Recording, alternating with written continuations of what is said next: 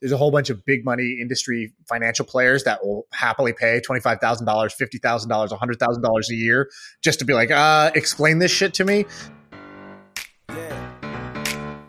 I feel like I can rule the world. I know I could be what I want to. Uh, I put my all in it like no days off. On the road, let's travel, never looking back. Shaan, what um, what are you wearing? you get so offended when I don't have sleeves. I forgot. I'm not offended. I just you get think so that like uh, shook. I, sh- I, you, you're completely flabbergasted. that- I think that that I a wear- sleeveless hoodie is an interesting choice. I think it look you look nice and then you look jacked. Thank you. I'm trying to be jacked. Are you?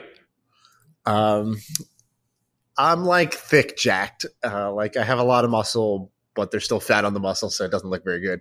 I um I took this so I got you know you know those cars that kids get where it's like a um it's like a mini version of a car so they can drive it around like whatever. Yeah, it's yeah, yeah. Jeep. So we got one for my daughter's birthday. It's like a little mini Range Rover thing. And so I posted on Instagram. I never posted on Instagram. So I posted on Instagram like a close up of like the Range Rover logo, the wheel, where you it couldn't you couldn't tell it's like a kid's car. I was like, yeah, new ride. You know, work hard. It always pays off. And then I posted like a zoomed out version of it in my driveway, and it's like two feet long. And then I took a picture posing with it, and then uh, and then yeah, uh, I didn't realize or I forgot that most of the world hasn't seen me in like two years, um, and so you know, I have long hair now. I never had long hair, so everybody in my Instagram is like, "What the? F- what's going on? Is this you? What? What is this?" And then uh, also, I've gotten like considerably like bigger, mus- more muscular, I guess. Yeah, you're Um, you're you're you've you've over the last I would say four year you, four years. It's been like a three year journey. Maybe you've changed significantly. Yeah, yeah. So I, I got a bunch of DMs of people just being like, "Well, like, like how that's funny what you were doing," like because I was like, you know, like you know, proving the haters wrong, like you know, hard work pays off. You know, like the cringy Instagram stuff that people do when they like get a new Yeah. car. I was Yeah. doing that. I was just doing it for a joke, and then also jokes on me because people are like, "You look weird." That's all right. They're actually complimenting you. So do you know that um I was reading stuff on we talked about examine.com. I was reading about examine.com. So I I enjoy reading about things that have core or that are correlated to longevity. Um, and so like Okay. different studies on that. And so there's two findings that I've discovered. The first is grip strength. So grip strength is highly correlated with longevity. The second thing is Why? Do, uh, you- do yeah, you know? I'll, is yeah. I'll explain why. And the second reason, i or the second thing, is quad strength. So your thighs, how strong your thighs are. Now, So you're living Um, till three hundred. yeah, I think I'm gonna be. I think I'm gonna be old.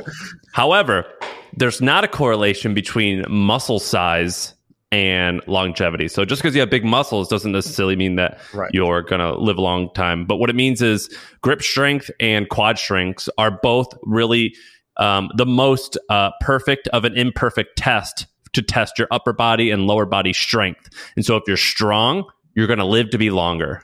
Or there, it's it's high, more cor- it's correlated with longevity.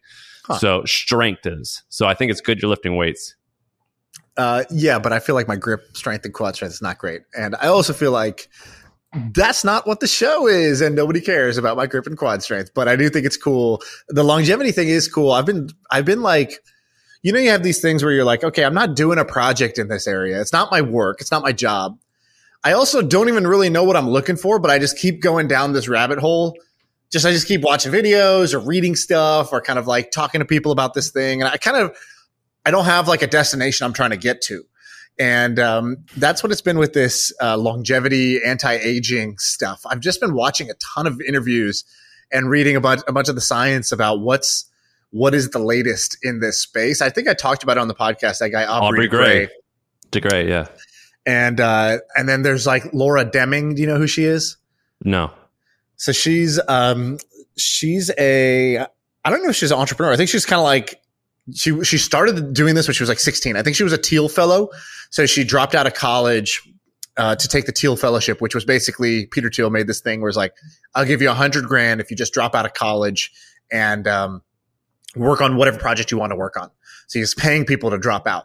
And so she took that and she was like, okay, do I start a company? Do I do this? Do I do this? And I think she ended up creating something called, I think it's called the Longevity Fund. And it's basically, it was the first major, I don't want to say first, it was one of the first, at least, major VC funds that was like, um, a, only investing in anti-aging and longevity companies. And so she raises money. She's still probably, I don't know, under 25. And, um, but she's like, you know, a veteran in this space now. So I think she worked under Aubrey de Grey and then I think she, uh, or knows him at least. And then she's got this longevity fund and she was talking about like, you know, what's, what's been, what gives her hope? Like what what breakthroughs or, or advancements make her think oh shoot like the progress is really being made and like what are some things where 10 years ago you thought this would be here by now and we're still 10 years away or more? And um, and i feel like there's a bunch of space like self-driving cars is like that. People have been thinking about this for a long time or vr people have been thinking about it for a long time. It always feels like it's five years away but it never it hasn't clicked yet but you do feel like it's inevitable and that's kind of like what anti-aging is Hey, let's take a quick break to tell you about our sponsor. There's no secret formula for customer service, but there is an all new service hub from HubSpot, and it's bringing service and support together in one platform so you can deliver the best experiences possible. You can free up your customer support reps' time with an AI powered help desk so you can easily support and grow your customer base. The secret's out. Service Hub is a game changer. Visit HubSpot.com slash service to learn more. Yeah, I, have been reading it a bunch. One of my favorite books is is it's like the the pop culture version of all those Blue Zones. Have you read Blue Zones? No. What is that? You don't know blue, you don't know what the Blue Zones is? No, Blue that Ocean I know, but, but not uh, all right. So the Blue Zones is fantastic. So it's a book that studies five different cultures that have an incredibly high number of centenarians. So a large population of people who are above 100 right. years old. I believe the five locations are the seventh, uh, the Seven Day Adventists, which is a religious crew in mid California. Then there's a group in Japan. There's a uh, an area in Greece, an area of Korea and I, maybe Costa Rica. I forget. I forget the other ones. And he tries to narrow down to the handful of things that they all do. And those okay. things include eating meat and vegetables, particularly large amounts of vegetables, drinking moderately, not exercising vigorously, but exercising like walking to work or walking around right. all day. So the seven day Adventists, um, they um, they they believe their body's a temple, and so they walk throughout the day and they work jobs where they got to lift stuff above their head, but they don't exercise in the traditional right. sense. They don't we, damage their body to try to get super store and grow the muscles. Yeah, and they and they undereat. You know, they don't overeat because they believe that their body's like sacred. Um, right. And then a few others are the old folks don't go to living uh, nursing homes; they stay at home, so they have a, a stronger sense of community. Typically, they drink moderately. I also believe a lot of them have some type of religion or spiritual thing that they're like looking towards. Right. Um, and uh, that's mostly it. But there's a f- maybe a few more characteristics that they all share. And do you? Um, there's a whole bunch of like drugs that are like you know possibly possibly linked to longevity, like whatever metformin and stuff like that. Have you yeah. dabbled in any of those? No, but I'm as of today for the past handful of m- months, I've been taking a variety of magnesium, um, what ashwagandha, the thing that you mentioned, right? Um, elf, elf, what's it called? L-theanine. It's one of those. It's one of those words that like I write all the time, but I never pronounce. Right. Theanine, yeah, uh, that's the one. Uh, kava, uh, and I believe that's it. But I've uh, I, I've I have been interested in some of that stuff. I just haven't. What's it called again? It's called um. I, I forget the stuff that the, that's proven in mice for longevity uh, I don't know, rap, rapamycin or something like that. Rapamycin. Yeah. Um, anyway, uh, so uh, yeah, I'm interested in longevity stuff. We'll have to talk about it. I, I don't have Slack open, by the way. If you're going to message me, I don't have Slack open. I've got Zencastr. No, I was just um, like some of the things we were talking about. Yeah, they're all. It's all meant for like lower mood. Also, the, the blue oceans. A lot of it. A lot of it. Um, they have low stress. Right yeah, I think this uh, stress is stress is the killer. That's what that's what some people talk about with Warren Buffett because Buffett's diet is like famously garbage. Um, like soda, McDonald's. Yeah, he like I think he eats uh you know McDonald's for breakfast every day on his way to work or something like that. like a sausage McMuffin every day. I remember watching some video following a day in the life. This was like 10 15 years ago. So maybe he's uh maybe he's he's sharpened up, but at the time he was saying this is what he does every single day and then he drinks diet cokes and he eats m&ms it's like all his portfolio companies you know that he like lives by like basically and shit and um and so you know it's like shocking because because he's you know he's in pretty good health and he's got like he's got his wits about him even though he's almost 90 years old or whatever he's like very sharp mentally has high energy, that sort of thing. And obviously, he's still performing like extremely well at his job, even at that age. And so, um, so a lot of people are like, well, that defies the odds. And then some people say, well, one thing that Buffett does right, he may do a lot of dietary things wrong, but one thing he does right is he is extremely low stress.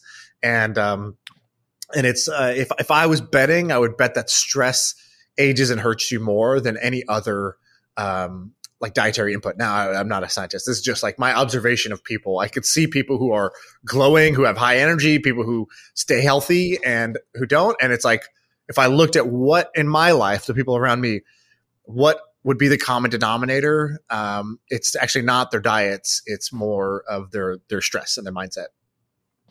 Yeah. I, uh, it's, it's, it's hurt me in the past. So we're in the, we're on the same page. Do you, um, do you want to talk about the results of the NFT thing?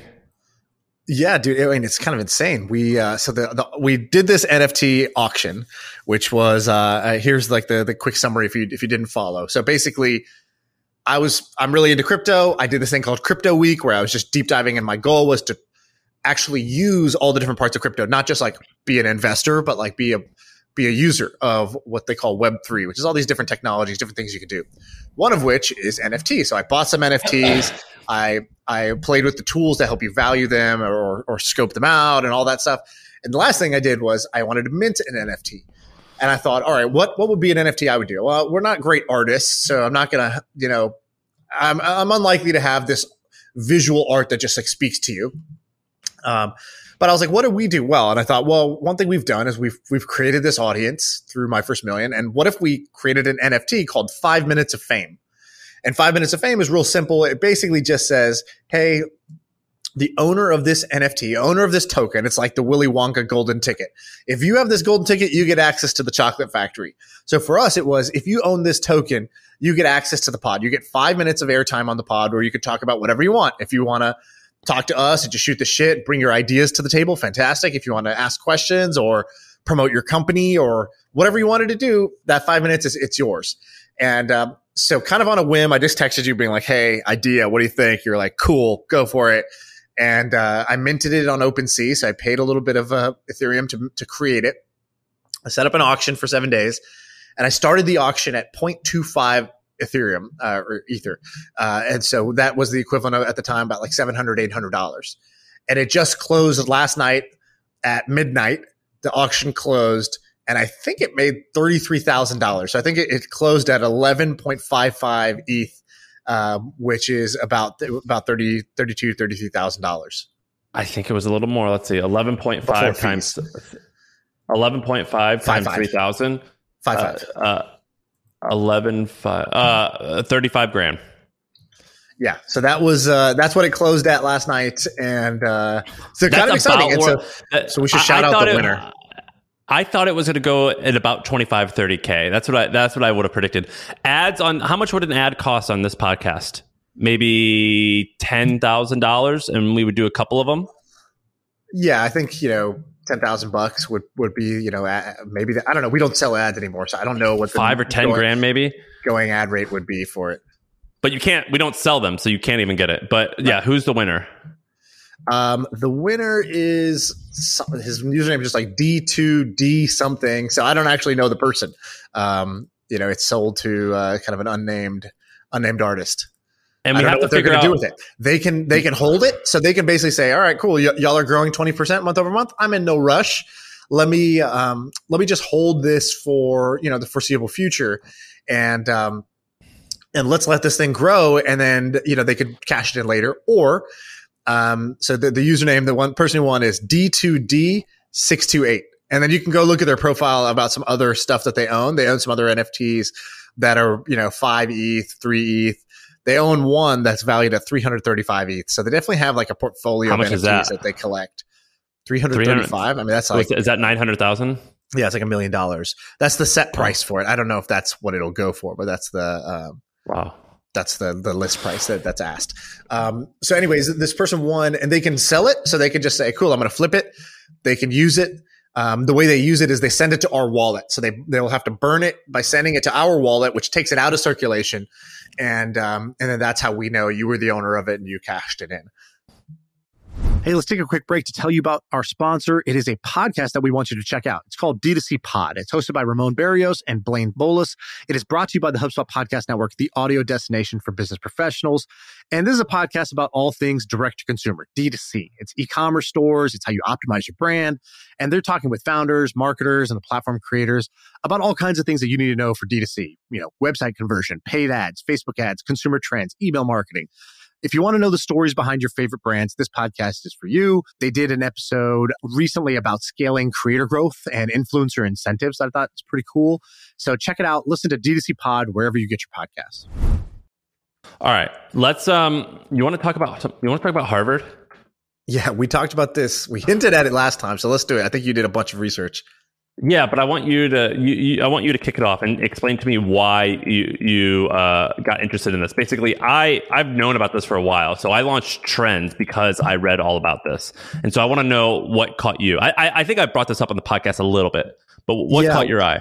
You initially told me about uh, the Harvard Business Review in passing. You just said something very very you were like, I think they do like a hundred million dollars. You said something like that. And um, so that caught my eye. This was maybe five years ago. And at that time, I like kind of stashed that away. And then when we sold Bebo, one of the th- I did a brainstorm of like, would I start another thing? And one of the things that always interested me was education, education, education, education. I was like, okay, well, I like business. I mean, this is before the podcast even. I was like, I really like business and kind of digging into nerdy business stuff.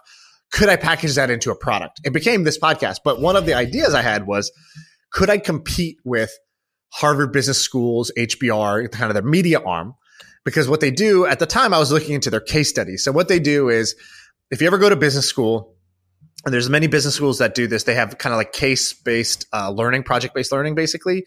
And so you you go into class and you you get this printed out piece of paper that says, here's the scenario. You're the CEO of Sony and you're coming up with the new PlayStation and you're competing with Xbox. And right now, Sony's market share is going down and you need to figure out a way to get it to go up. Here's some of the background. And it basically gives you a case to walk through and basically give your kind of like your two cents on what you think the strategy should be and all that good stuff. And then the teacher has kind of like an, an answer key essentially. It has the results of how things played out and what worked, what didn't, and, and kind of a, dis- a guided discussion. And so it's basically like the curriculum for a business school.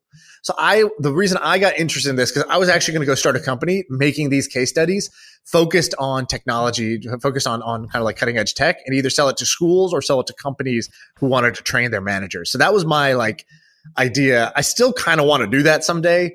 Um, but I did back away from it when I realized that Harvard really had a monopoly. I think the stats at the time were that 80% of all the case studies all the business school case studies were Harvard Business School case studies. And then the second thing was if you go talk to a professor, I think I talked to two and I was like, Hey, I'm going to do all these great case studies. It's going to be so much better. And they were like, yeah, but like, uh, what's that phrase? Like, no, nobody gets fired for buying IBM. It's like yeah. nobody gets fired for buying the Harvard Harvard case study. If I go buy the Shaan case study, um, and if if anything is off about it, um, or even if it's good, like it's just going to have lower perceived value than the Harvard one. So actually, I need to stick on the Harvard sauce. Uh, and I was like, oh, that's a problem. It's the credential, it's the brand of Harvard, not the content of the case study that really makes a difference. So let me set the stage here and give some numbers to explain what we're talking about. Okay, so every number I'm going to tell you is from 2019. All of these numbers are public, so this isn't this isn't ideas or theories or uh, rumors. This is fact. In 2019, Harvard Business School made $925 million. I'm going to rank in order where that revenue came from. So 25% or, uh, yeah, 25%. Right. we can round it to a uh, billion, basically, just to make the math easy. Yeah, well, I have the number. so we tw- don't do public math. We don't do public math. 25% or around $250 million came from endowment and gifts. Okay. That's the second largest thing. I'm going to save right. the first largest for last. The third largest thing, 24% or around $240 million, executive education tuition. We made fun of Tyra Banks for saying she went to Harvard because she went to an executive education. That's what she's talking about. The fourth largest thing, get this, only 15% of revenue, MBA tuition. Right. tuition yes. is the fourth largest one.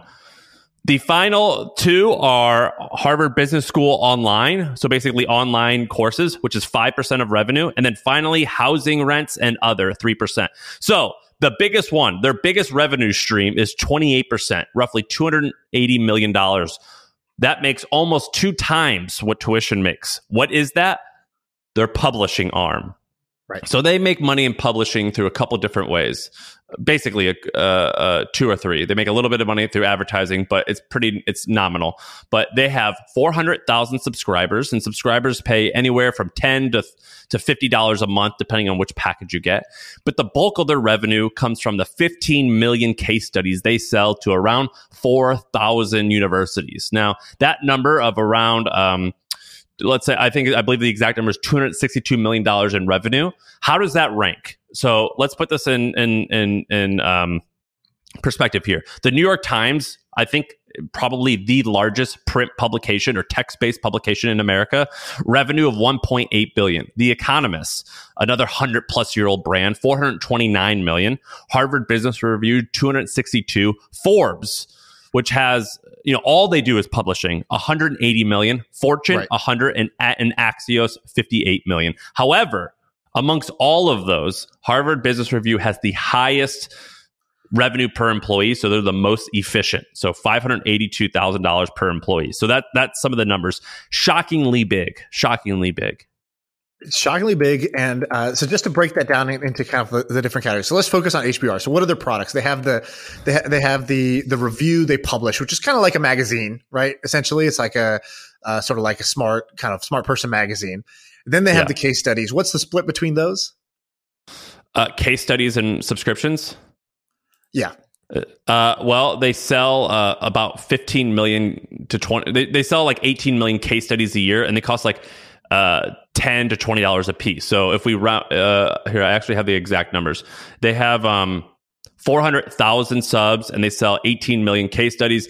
Uh, so I would imagine that of the 262 million dollars, uh, 200 million is from case studies.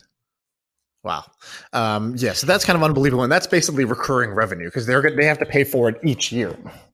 Yeah, the way it works is your professor who's teaching. So professors who are teaching at any MBA, they basically the the one of the four thousand universities in America. They've given Harvard their credit card, and the pre- professors just scroll through and they go, "Click, I want that. Oh, I have 120 students, therefore 120 times twenty dollars. That's how much I'm going to pay. Just click and bill it to the university, and that's how it works." Right. Yeah, I still want to compete with this. Actually, now that you've brought this up again, it just makes me want to go do this. Um, so I, I tweeted this out. Um, or I put this in my newsletter actually uh, uh, yesterday. I go, top universities are an amazing business. Imagine having hundreds of millions in recurring revenue through tuition or publishing, a huge, a huge like venture capital fund, basically a huge fund, not venture capital, a huge fund, which is their endowment. You own your real estate and you pay virtually no taxes because you're a nonprofit. And so, like, I think Harvard paid. Uh, I, I remember reading this one year.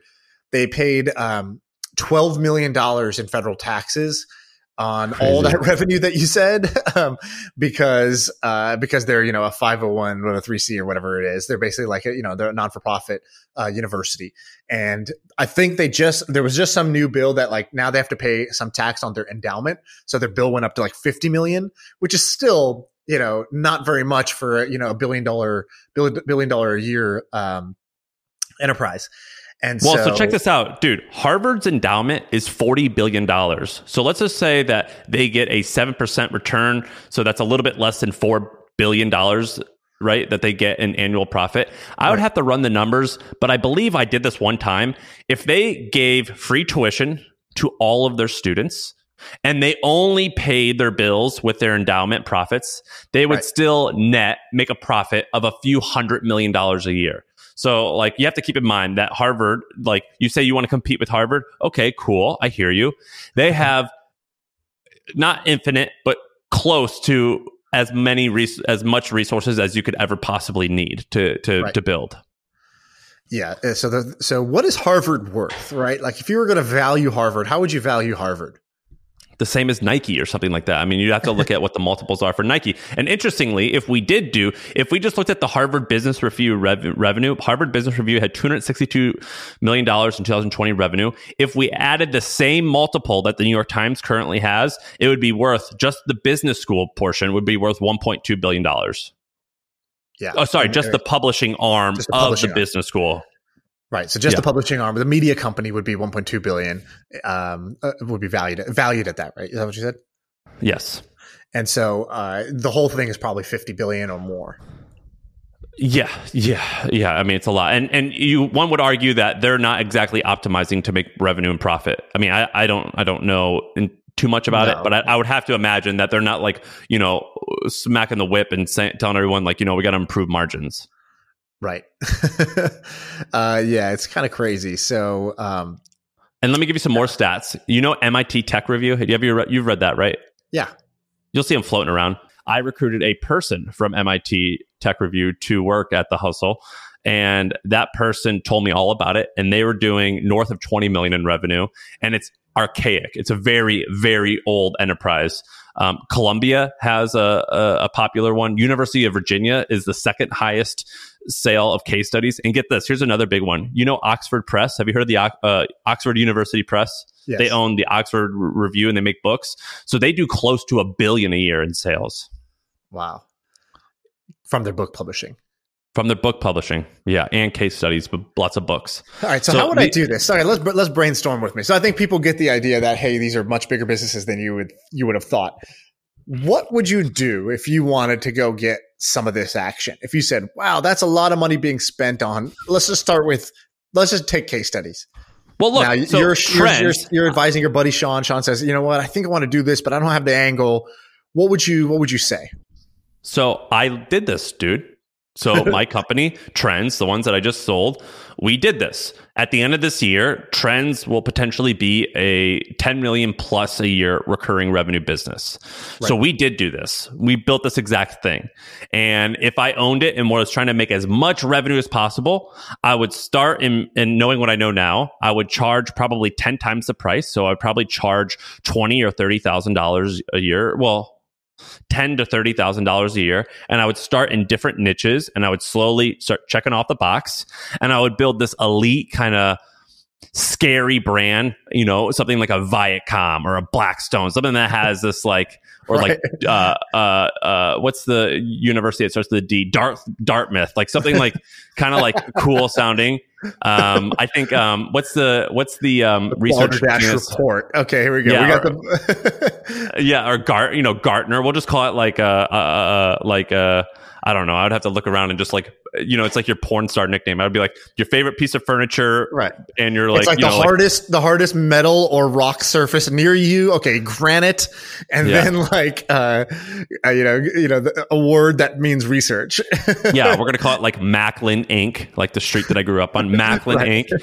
And you start doing these, like, and you start do you hire salespeople. You know, you do build like a Gartner, and then I would branch down and start ha- hiring a few more pop culture centric writers. And uh, then I would and I would do a little bit more broad, a little bit more broad one. But you know, this is what Gartner does, and Gartner's has a significantly large business. Um, and doesn't I would do. Priceonomics do this too? You know about them. they tried to, but they didn't execute that well. That doesn't mean the business sucks, but they failed at executing it. I think they ran out of steam or, or lost interest.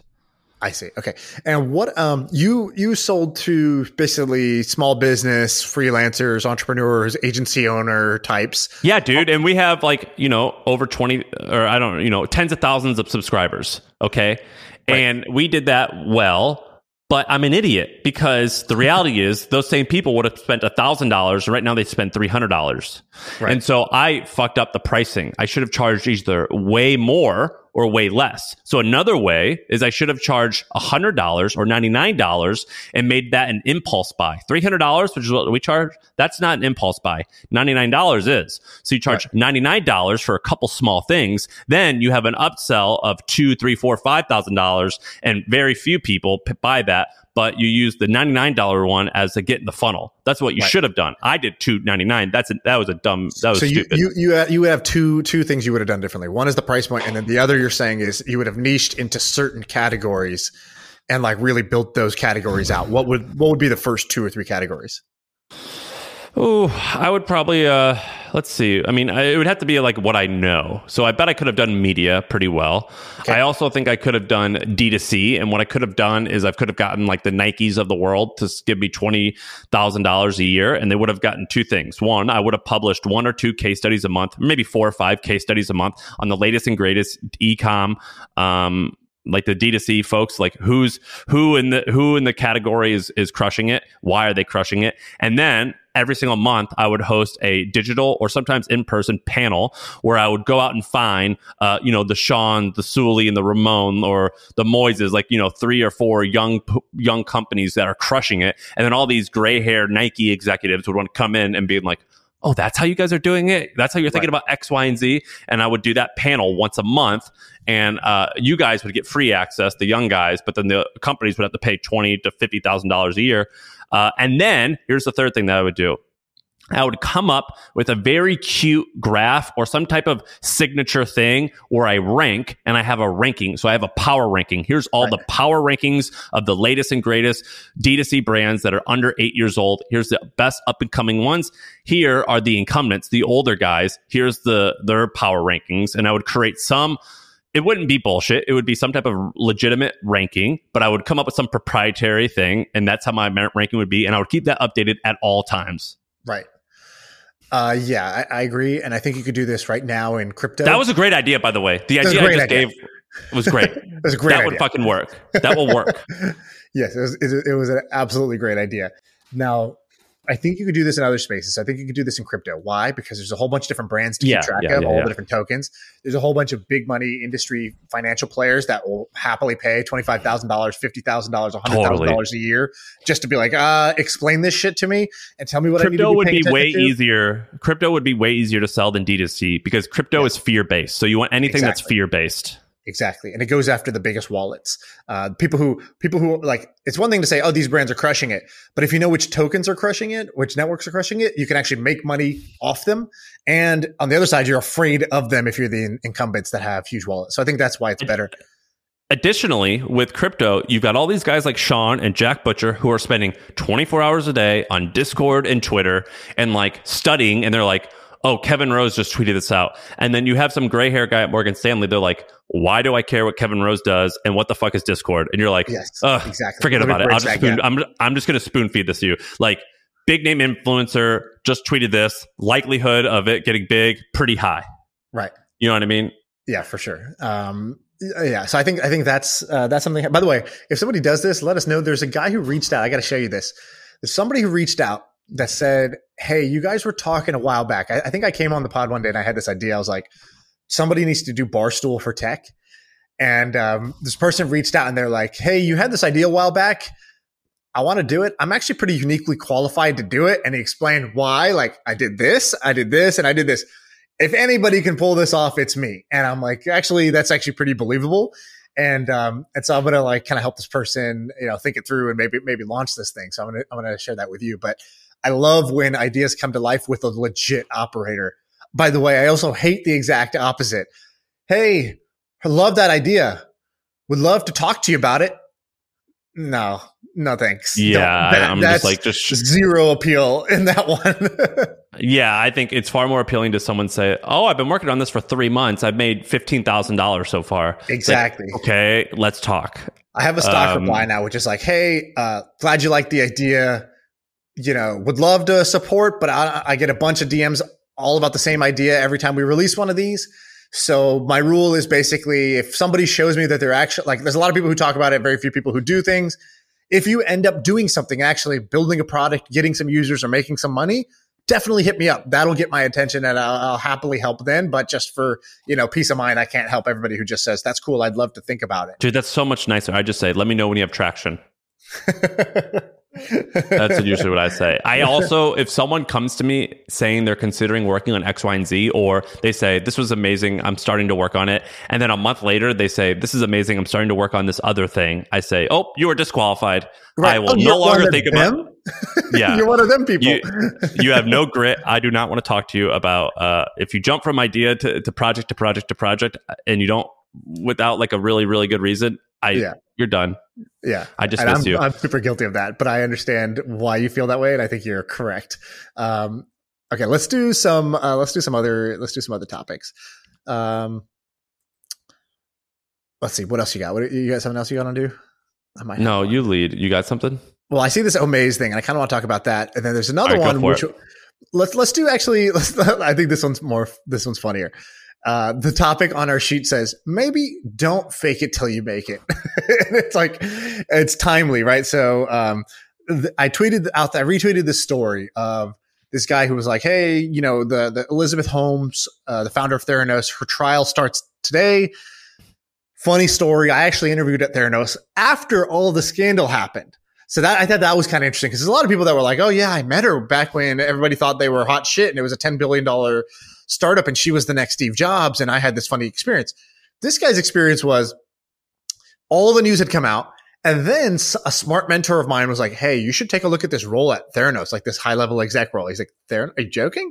And they're like, "No, no, like you know, it's um, they're, they're misunderstood, and she's amazing. You should talk to him." And then like another person said it. He's like, uh, "Okay, I guess at least I'll get a good story out of this." So he flies there, and he interviews with her, and he like kind of tells this story. I don't remember all the details, but it's an entertaining story. You can find it on Twitter. And uh, actually, you can't because Twitter search sucks. But like, yeah, just take my word for it. It's an entertaining story. So the the topic here is like there's been a bunch of these I feel like that have like happened in the tech world lately. And I think in the tech world there was this gospel of fake it till you make it. Yeah, that's that's the cool way to go about things. That's the hustler way. And then you see things like Theranos, you see Nikola Motors, which was like this like fake Tesla basically. Literally like took the name, right? Like Tesla was the inventor's last name. Nikola was his first name. So Tesla was successful. So he names his company Nikola. And uh, he claims that that's not why he did it, but obviously it is why he did it. Um, takes the company public via a SPAC. It runs up to this like $40 billion valuation. And then somebody's like, Hey, bro, have you ever seen a Nikola car on the streets? And like, no, nobody's ever seen a truck of theirs ever. Uh, and it's like questionable if it even exists. They have like one video of their truck and it's basically like just going downhill. It's like they just had a truck and they yeah. released the neutral, the, put it in neutral and just let it roll. And they're like, look, electric self-driving truck. And, uh, and so anyways, you know, eventually the CEO, Trevor Milton, uh, has to resign. He forfeits some of his stock, but he gets away with billions still. Uh, he's, but he's charged by the DOJ with securities fraud this year. And, um, and so, you know, he's got a still got a, at his peak, he had like a $10 billion fortune. Now it's a $1 billion fortune, but likely to lose it all. My buddy worked at this company called Headspin and was like, he was like, he had worked at, at a bunch of, I won't say the names. So I don't want to give him away, but you know, high profile tech company you've heard of, high profile tech company you've heard of. He worked at them pre IPO and then he was like, I'm at Headspin. This is the next one. And he sent me a investor deck for it and it looked great. I was like, oh, I should invest in this company. Like, it's a SaaS company. What Headspin does is they like, uh, if you have a mobile app and you want to test it, you want to see how does this work uh, on a shitty Android phone in, in Thailand on low network conditions. Well, like, how are you going to sit in your office in San Francisco and test that? They basically had phones everywhere in the world in these like little like data rooms, and they would run your app and they would report back how your app runs. It's cool. It's a great idea and they would give you performance testing, performance data benchmarked against your competitors in every every region on every phone on every every cell network, and um, and so they're at the time in their deck they had hundred million dollars of recurring revenue. It was like, oh, this is clearly going to be a multi billion dollar company. Uh, fortunately, I just for whatever reason didn't invest. I just got busy and I forgot about it, and um, it came out that the CEO had just literally made it up. So he's like just making up the revenue numbers, and uh, so he's you know charged with fraud. The company's kind of like you know in disarray a little bit, and uh, he was just reporting false revenue and like telling all the kind of bookkeepers in the company like you know they're on a need to know basis about what they can know. And hey if we're going to raise money i need the number to show this. My take on this is is, there's good news and there's bad news here. The good news is most people are good and they don't lie. There's amazing things that I've done just off of trust. For example, I've told you this. I bought a car one time. I just called the guy and I go, "Hey, you have it? I'll take it." And he goes, right. "Cool, just send me the money." Sent him the money, and then just like I was hoping that he was going to deliver. I do that all the time. That works most of the time. The bad news is is that these people exist, and it's very easy to get away with this. I mean, get away with it for a little while. You know, most of the time you're caught, but it's really easy to lie and it's to get away with it for a while. So, how many of your startups? How many startups have you invested in? Uh, maybe forty. Okay, I've done probably twenty five or thirty. Yeah. How many of them could be lying to you? Think and and like if one hundred percent of them could be lying to me, and I would not know. And Great. that's for two reasons. I'll, I'll just explain why. I'm going to be honest about this. Most people are not honest about this, but great. I, I, didn't want to call you out, and I I do the same thing, but uh, I, I I didn't want to call Most each other people- out, so I wanted you to volunteer. Most investors, myself included, do zero due diligence. We do not. We meet the founder. Yes, we play with the product. Right. Those are like the two easy things. We we, we see if you know I, I can use your product that tells me something. I can kind of just check Twitter, see do people talk about this? Is, is there good reviews about this product, whatever. And uh, and I talk to the founder, and I just see uh, have you know were they like you know a drug dealer before this, or did they work at Google? Right? Uh, does the stuff they're saying add up, or are they saying things that just like oh, you said this number last time, now you're saying this other number? Which one is it? Um, but do I go audit their financials? No. Do I um, audit their data room? Even if they send, they don't usually even send a data room. But even if they do, do I go in there and uh, look at the numbers? No. Even if I looked at the numbers, would I know that these numbers are real? No. These are their self-reported No, numbers. they're, they're they're they're oftentimes a Photoshop of their QuickBooks. yeah, exactly. And uh, I, I don't know if you mean Photoshop as in uh, edited or just like Sorry, screenshot. a yeah. um a screenshot of Yeah, their it's a- it's a QuickBooks, which could be photoshopped. or their analytics tool, and it's like, oh, what does active user mean? It's like, ah, it's, it's a lot of effort to figure out what the heck they're talking about here. But you know, directionally, I can see what this is going. So I do so little diligence.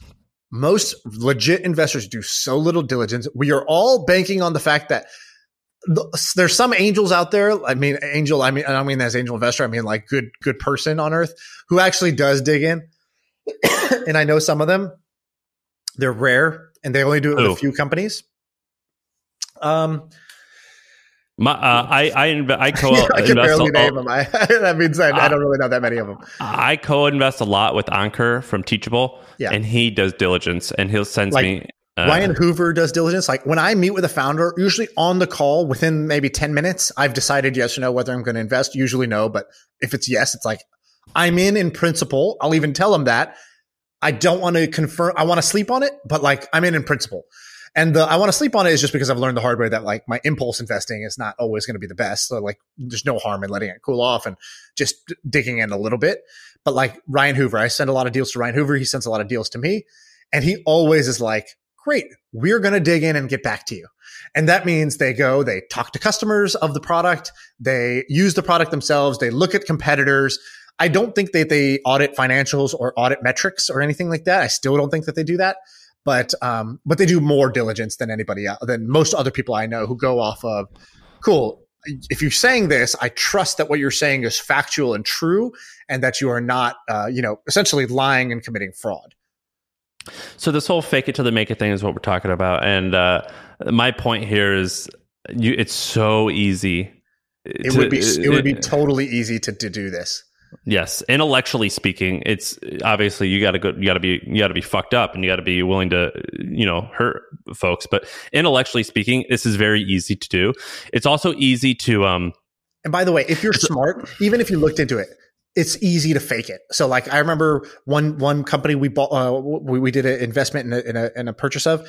We um looked at their Google Analytics. We were like, okay, you're saying you have this much traffic. Let me see your Google Analytics dashboards. They send us access. We go in ourselves, not screenshots. We're looking at Google Analytics. Okay, all looks good. And then I don't even remember how this came out, but we looked at the code of the website, which again, most investors don't even know how to read the code, let alone are they going to take the time to go read What do the code. they they they put their analy- they put their analytics code on someone else's website? No, they had it on this website, but they were multiplying it. So they just doubled every event. So if it said one user's here, no, actually two users are here. So they just they just inflated by two x. I don't remember exactly if they just put two pit two. They told the pixel to fire twice, or they were doing something else. But it was a multiply by two on their traffic and usage. And I was like, wow, like you know, shit. Do I need to go read the code, or like you go use crypto? Am I really going to know how to audit the smart contract? No, I, I don't know how to do that. A handful of people on earth know how to do this. And so there's a lot that happens that is trust. And there's a sort of a cost of doing business of getting into business with liars. The good thing about Silicon Valley is it's unlike crypto and unlike, you know, some other, other industries. It is a long-term players game. You, you see repeat players in the game. And so what that means is your incentive to have a good reputation matters. Now, does it fully matter? Well, no, because if you could be Adam Neumann and you could walk away with, I don't know what he walked away with, over a billion dollars, I think, out of the WeWork thing, and maybe his reputation is tarnished, but his guy's got a billion dollars now, right? The size of the prize makes it worth it to like flush your reputation for some people sometimes. But at the early stages with early stage startups where I invest, um, you your your reputation matters more than what you can walk away with financially from that that round. Additionally, I think that you you can actually screw your reputation, but as long as you have a reputation as someone who turns one dollar into two dollars, regardless of how big of a piece of shit you are, you'll always be able to convince someone to give you money. For example, there's this guy named Garbash, I believe. He started a company called RadiumOne and BlueLithium. Am I getting all these names right? That's amazing that if I am. Wrong. You got that one wrong. Uh, uh, it, it, was something like that. I think. I think. Uh, so, I, my sister worked for him, so I know. I know this guy very well. So give give the background of this this guy. It's it's crazy fascinating. This is actually a great story. A, the guy's a young, successful entrepreneur. I think his first thing was like a he he got big in ad tech. So he did like an yeah. ad tech company, sold it for like two hundred million dollars, and I think he you know raised very little. So I think he owned a lot of that. So he became a hundred millionaire. He, he, goes on Oprah. Oprah's like, "Wow, you're amazing. You're like a bachelor. Like, wow, any woman would want to be with you." I think good looking yeah, he's like he's like you know has some charm. He's got a lot of confidence. I don't think he's that good looking. He's got a lot of confidence. He was very rich and successful at a young age, and he would say very motivational things. His Instagram was all about you can do right. Like he was Barack Obama with the hope poster on his Instagram.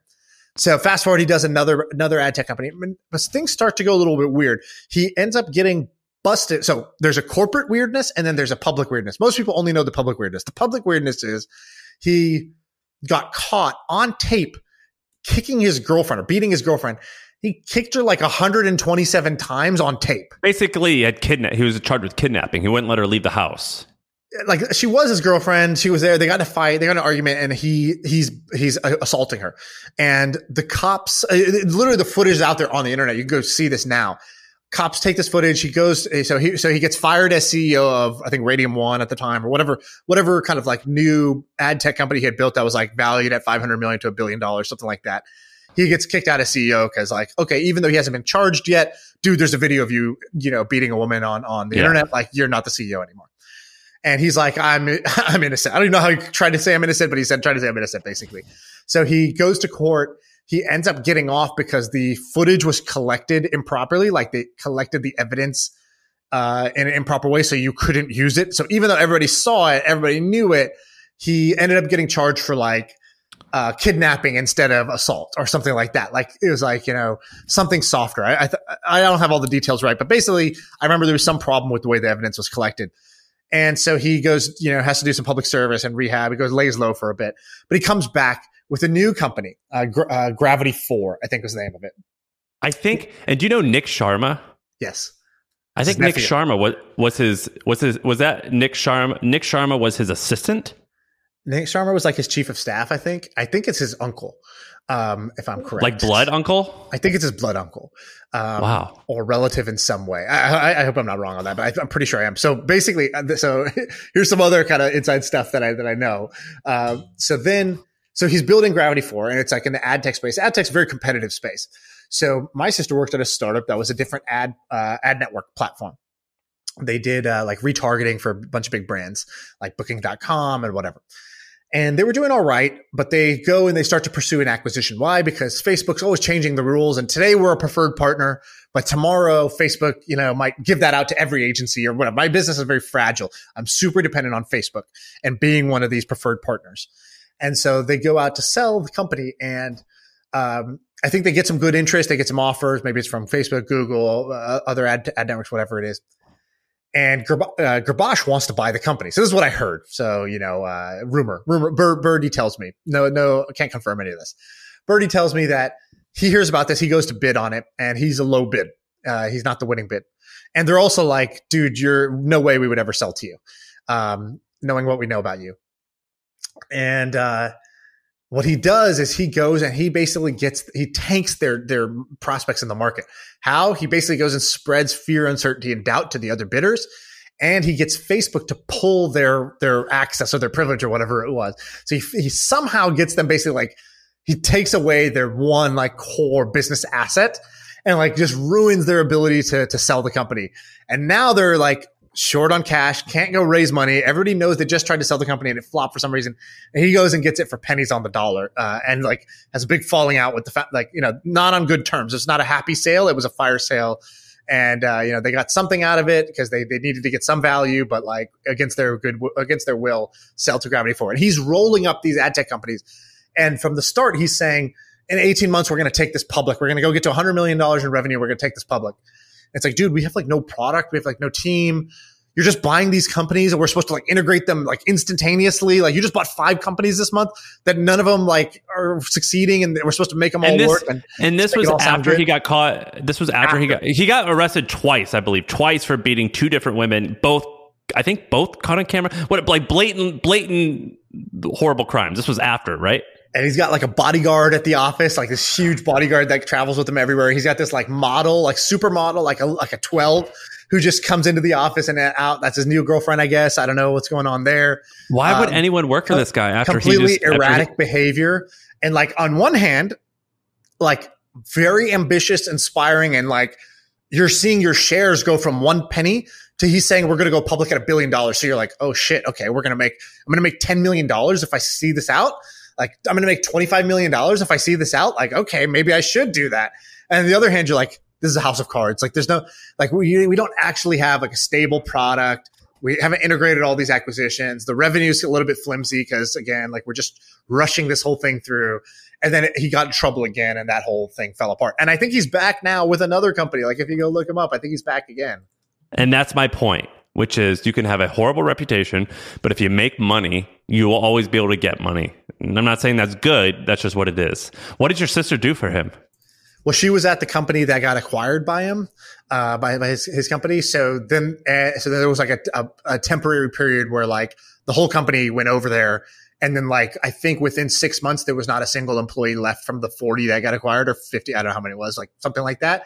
There was like one person left, um, you know, at the company by then. Why would anyone choose to work for this guy if they know that he is he's a piece of shit? That that amazes me. Like Yeah, I, I- I, don't I don't- understand why you would continue to trust someone like that. Yeah, so now he's doing something called Vendor Cloud. He's got he says on his Twitter profile three exits for four hundred million dollars plus. Uh, philanthropist. and I think he. investor. I don't think he lives in. A, I don't think he lives in America anymore. I think he like moved to Bangladesh or uh, I forget Uh, where, Yeah, but yeah, yeah, it says um, Hong Kong. Hong Kong. Okay. Yeah. Yeah, so, So he got go. ran You out. he- he's going for it again. I, I I don't know, and you know who knows? Who knows what the other side of the story is? I only know one side of the story, and uh, yeah, Ben, make sure I don't get sued from this. Bleep out whatever gets yeah, me sued. everything that we just said is is it's just a story, and uh, a lot of it was factual, but we definitely could have gotten some of the facts uh, incorrect. yeah, exactly. I- But the story Look- is look like it. The story is like eight years old, maybe or six years old. It's not that recent. Yeah, it's pretty wild, dude. Go watch like the Oprah video with him. It's just it's pretty crazy. Yeah, he was a, a, piece of shit. So fuck that guy. That's what that's what I have to say about that. That's a fact. We tried to hedge piece of shit. briefly. We tried to hedge so briefly, and then it's like No, dude, fuck that No, guy. fuck that like, I, I think like maybe I didn't get all the facts right, but I saw a Well, video of him beating this this, is my opinion of this yeah. person. Yeah, yeah, and I my saw- opinion. I my eyes saw this video. Yeah, my my opinion is go fuck yourself, Garbesh, or whatever his name is. Um, all right, what do we want to do now? What do we want? Do we want to wrap up, or do we want to do one more? Uh, let's do one more thing. You got anything quick? No. Let me see. Oh, one second. Let me look at my little my little stash file here of uh of things. Did I talk about Canva last time, dude? Mm, just how it raised more money at a forty billion dollar valuation or something. Yeah. So, dude. Okay. So check this out. Um, this is going to be a bad segment because it's really all I'm going to say in this is go read this. Go read this article, but go go read this article. So what I want you to do is just Google Canva Journey LinkedIn.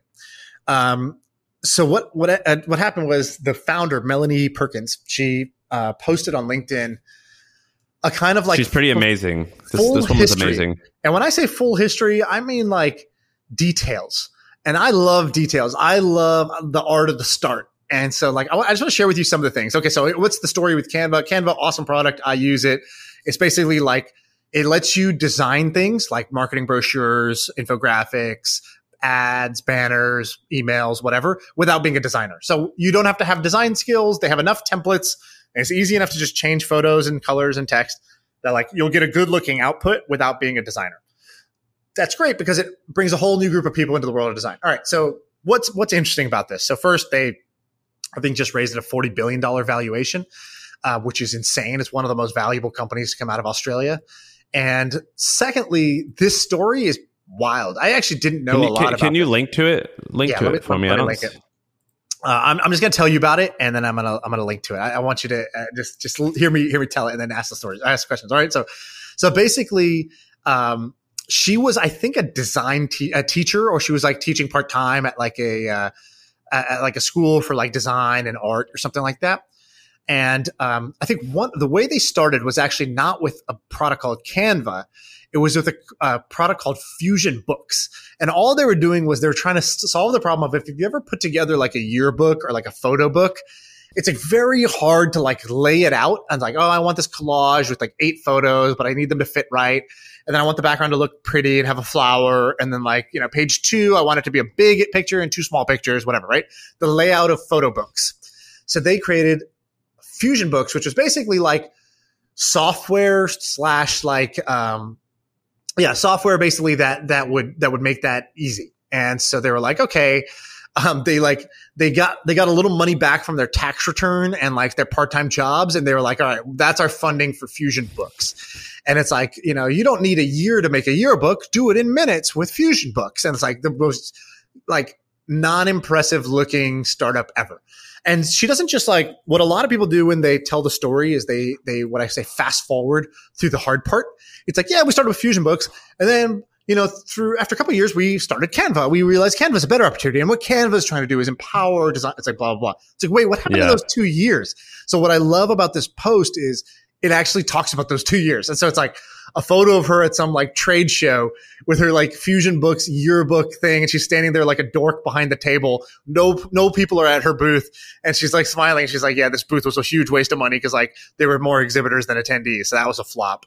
And then like she's like, "We didn't, I didn't know how to code, and like we didn't know how to find a technical person, and so it's just me and my boyfriend trying to do this, and like we convinced this one part time engineer to do this, but like here was the problems." And like, here's our printer. Oh my and we're- god! we're literally printing books, yearbooks for people and dropping them off. And we're like trying to go get every school to use us, blah, blah, blah. All right. So they start doing all that. And so at one of these, um, uh, what's it called? Like, I think it was like either a competition or like, you know, inventor of the year, like, uh, Western Australia inventor of the year competition. They come runner up. And she's like, you know, I'm wearing this dorky suit. I'm holding this runner up prize. But at that event, I met this guy named Bill Tai. And Bill Tai is like a kind of like a famous investor in Silicon Valley. He's definitely famous now because he was the seed investor of Canva, but he's done many, many big deals. I think you can probably Google him and he's like, he was a VC who just like happened to be speaking at the event. And he gets there and he's like, oh, you know, like they talk for five minutes and he's like, hey, if you ever want to like, if you ever end up coming to Silicon Valley, like, let's meet up. And she's like, oh, cool. And then she does the thing. This is the fake it till you make it that actually works. It's not fraud till you make it. It's fake it till you make it. Where she's like, uh, wants to meet up with them, but doesn't want to be like, "Hey, Bill, I booked a flight to, to fly from Yeah. Australia to San Francisco to see you." So instead, she says, We Hey, happen I- to be there. "I happen to be there this month. Like, would you be free? I would love to chat." And like, if he says yes, then she'll book the flight. And so he's like, um, he's like, "Yeah, sure. Uh, you know, happy to meet. And you should also meet this guy Lars from Facebook.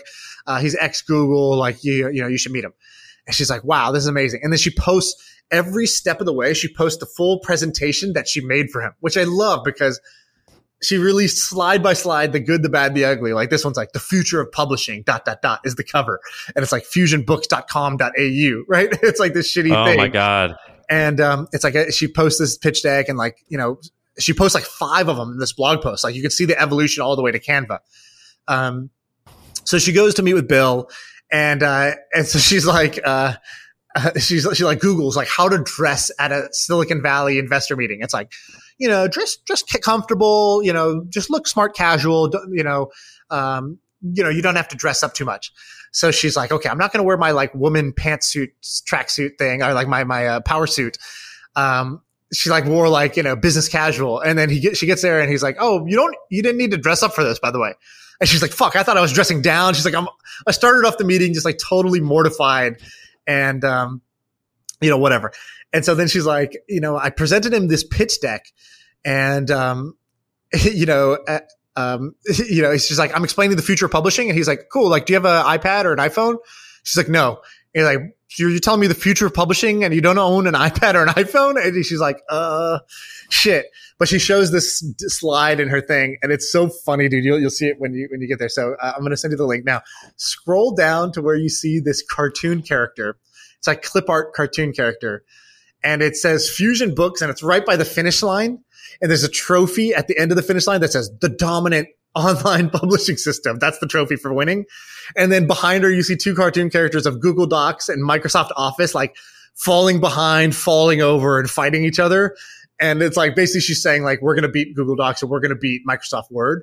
And so even at this point where she had like terrible name, terrible design, didn't know how to dress, didn't know how to pitch an investor. Oh my god, yeah. Didn't have an engineer. She had the like the and the thing that is like porn to investors, which is the ambition to say we're we're not just building yearbook software. We're gonna beat Google Docs and Microsoft Office. And like, if you're crazy enough to say that, an investor will listen to like the next three lines you say to be like, oh, you're just delusional, or actually, maybe this person is crazy enough to pull something like this off. So And when was the turning point? so then she she hits uh, so so there's like a long period of time where um where she's trying to find an engineer. So Bill's like, I'll invest in you if you can bring on an engineer that this guy Lars, this Facebook Google guy I'm introducing you to, he's an engineer. If he approves of the engineer, I'll back you because then I think you have the software skills to pull this off. So she goes to Lars. She's like, Hey, can you introduce me some engineers? And uh, he's like, you know what? Like, yeah, but it's hard to introduce you engineers. How about this? If you find engineers, I'll screen them for you. So she finds like 20 engineers. He screens all of them and just thumbs down initial screening. And like, no matter how good she thinks the engineer is, he's like, not even close.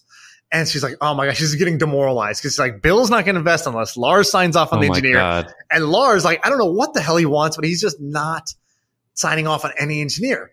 And so this goes on for like a year. and so then she like d- hustles like crazy. So Bill Tai is famous for kite surfing. She had like kind of kite surf. So she's like, fuck it. I'm going to become a kite surfer. So then she's like, Hey, Bill, I was just kite surfing. Uh, And he's like, Oh, you should come to come kite surfing with me. So she like gets in with him again to like do Oh this my thing. Like, god. Completely not the way I would advise anyone to do this, like just chasing one investor like this. But whatever, this was her journey. And uh and so then she and then she posts this thing where she like uh talks about it. She's like uh she's like, I was so down, like as Lars is just rejecting investor uh, engineer after engineer. She she writes this note to herself and she posts it. She goes, Mel, you're extremely tired. You're in a challenging situation, though you could pull through. Nothing bad is really happening, but you're feeling depressed because you are used to achieving things quickly. This is a hard environment, and there's no doubt you will succeed. You will find the team that you need, you'll get the investment that you need, and you will build the company you always wanted. You have chosen to put yourself in a challenging situation. If it wasn't challenging, then you wouldn't feel satisfied when you get to the end goal. And I love it. Like she was like, you know, writing herself these pep talks and she posted it, which is like, you know, kind of vulnerable to do. Um, anyways, Dude, she looks exactly the same now. Like she's handled this woman. She's a CEO, right? Yeah. So she's been through hell building this business. She looks totally the same now. It looks like the stress did not bother her. That's crazy. I'm looking at these photos. I'm like, but and these photos are 10 years old. She looks exactly the same. yeah. And I so love she- this woman. So she goes, okay, so then, so then she finally, okay, let me just fast forward some of it. She finds the engineer. Laura's like, hey, this guy is like the best engineer I've ever worked with. You should, uh, you should hire this guy. She's like, oh man, amazing. This guy's already pre-screened. So she talks to him. The guy's like interested. Um, uh, but he's like, oh, I got my own startup right now and I have a team of six. I just can't do it. So she just checks back in like three months later. She's like, hey, how about now? And she checks back in again three months later. He's like, hey, about now. And one of those times he's like, yeah, you know what? Let's do this. And so he says, let's do this. She's like, oh, that's amazing, blah, blah, blah. Let me fast forward this story because you should really just go read the post. But I have it up. This is amazing. there's a whole bunch of things like she posts every um invest like or, or a bunch of investor rejection letters, which is just like, oh, I'm, sorry, I just don't feel comfortable investing in Australia, or like, you know, would love to stay in touch. Um, it looks like we're gonna have to sit and wait this one out, or the valuation's too high, or you know, it's pre-launch, or you know, whatever. I don't think the timing is quite right. And she's just like, you know, whatever. We just kept kept going, kept going, kept going, and then um, and so she recruits this guy out of Google. She like makes him a, Google almost retains him. And she puts a presentation. It's like, you know, this is, I don't know his name, but let's just say his name's Greg. This is Greg. Um, he worked at Google. He had a great life, but he started to get bored. He started to wonder, is there more for me out there? And each one of these is one slide. It's just like a little flip book. And it's like, and he thought to himself, what if I could go and help, you know, a small team where I could bring my expertise and do this? What if I could bring the power of design to like a billion people on Earth. What if I could do this? Wouldn't that be better than just sitting at Google for another five years? But then Google said, "Oh, we need you, Greg." But then Greg remembered Google's going to keep googling whether he goes there or not. But Canva may not if if he doesn't join or whatever. She you know like makes his pitch and he's like, "Oh, I love it. You know, you really like made me feel special, so like I'll do this." So I feel like it just showed a lot of the grit and the hustle, and it did not fast forward the ugly part to the point where I'm like, dude, get to the Canva part. Like, what is all this? But it's like, yeah, that's probably how. Imagine if I'm feeling This that amazing. I'm reading looking this at it now. post. Imagine how she felt living this for three years or whatever it is. And then, yeah, like you know, they launch it, it takes off. It's like you know, super successful, and um, you know, it's a forty billion dollar company now. So happy ending at the end of that one. Yeah, and I think her. I don't know if she was dating or if she's now married after they started, but her and her co-founder are married, and Yeah, so they were dating then, married now. I think. so it's pretty badass. They have two times the wealth now. Um, this is a good ass story. I missed this. I don't know how you found this. I guess you found this on Twitter. Uh, it's on LinkedIn, which is funny. I don't, I don't, somebody sent uh, Ishan, who used to uh, who used to my original podcast. Oh, because he's Australian. yeah, he's Australian, and I have him in a Slack channel with me still, and uh, where we just post cool links. And so he posted this one. He's like, "Damn, this is actually really good." This is amazing. This is a good find. This Cool. is totally badass. All right, that's it for today. Uh, good episode, I think. I don't know. What do you think? How, how do you think that was, Dan? What, how was it? The uh, the Harvard business stuff is uh, really cool. I really liked that segment. All right, we'll see. I think that was well researched. We'll see. We uh we took. Oh, by the way, we got to give a shout out to Mario. What's Mario's last name? Mario Gabel or something like that. Yeah, he's actually. I actually stole a ton of information from him. So good job, Mario.